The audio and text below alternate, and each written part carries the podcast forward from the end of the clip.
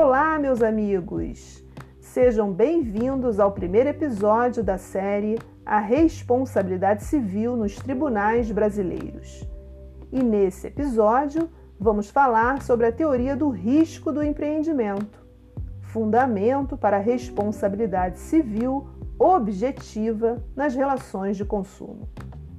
Oportuno lembrar que uma das cláusulas gerais da responsabilidade civil objetiva elencada pelo Código Civil é justamente a teoria do risco, descrita no artigo 927, parágrafo único. Além do mais, o artigo 14 do Código de Defesa do Consumidor também auxilia na compreensão sobre a teoria do risco do empreendimento. Por ela, todo empreendedor pessoa física ou jurídica, assume o risco proveniente daquela atividade econômica.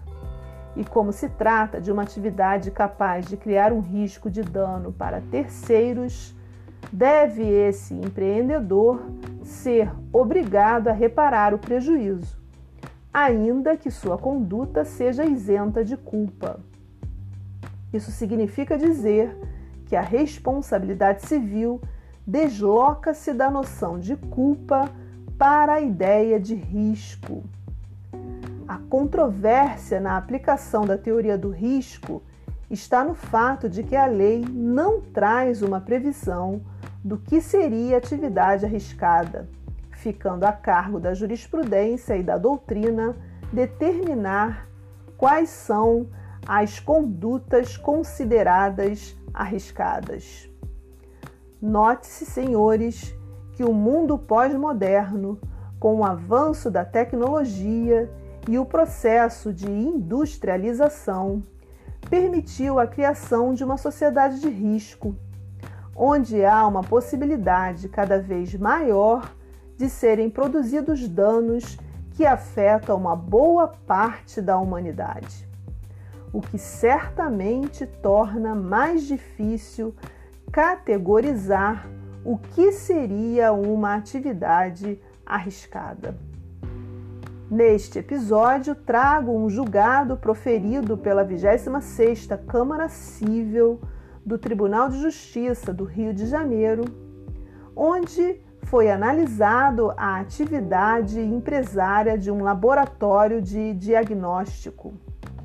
O caso está descrito na apelação 23 33 54 63 do ano de 2019, onde foi possível observar que uma recém-nascida, na ocasião com dois meses de vida, realizou um procedimento cirúrgico em março de 2015 com o propósito de retirar um tumor do útero. Realizada a intervenção médica, o material foi entregue aos genitores da autora da ação para que providenciassem o exame histopatológico em um laboratório eleito por eles e com a finalidade de verificar a malignidade do tumor. A surpresa está no fato de que o laboratório perdeu o material biológico que lhe foi confiado, o que, o que impediu a autora em adotar o tratamento terapêutico adequado para o pleno restabelecimento de sua saúde. O juízo da primeira instância condenou o laboratório aos danos materiais e aos danos morais suportados pela autora. Entretanto, o laboratório de diagnóstico recorreu, sendo a apelação distribuída para a 26ª Câmara Civil.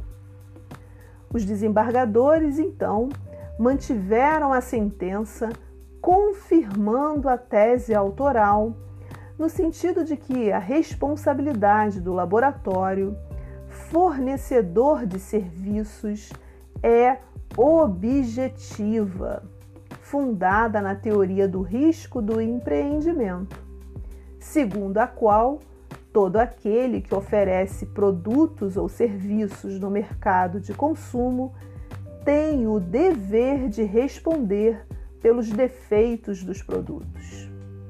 Bom, é isso. Estamos chegando ao final desse primeiro episódio.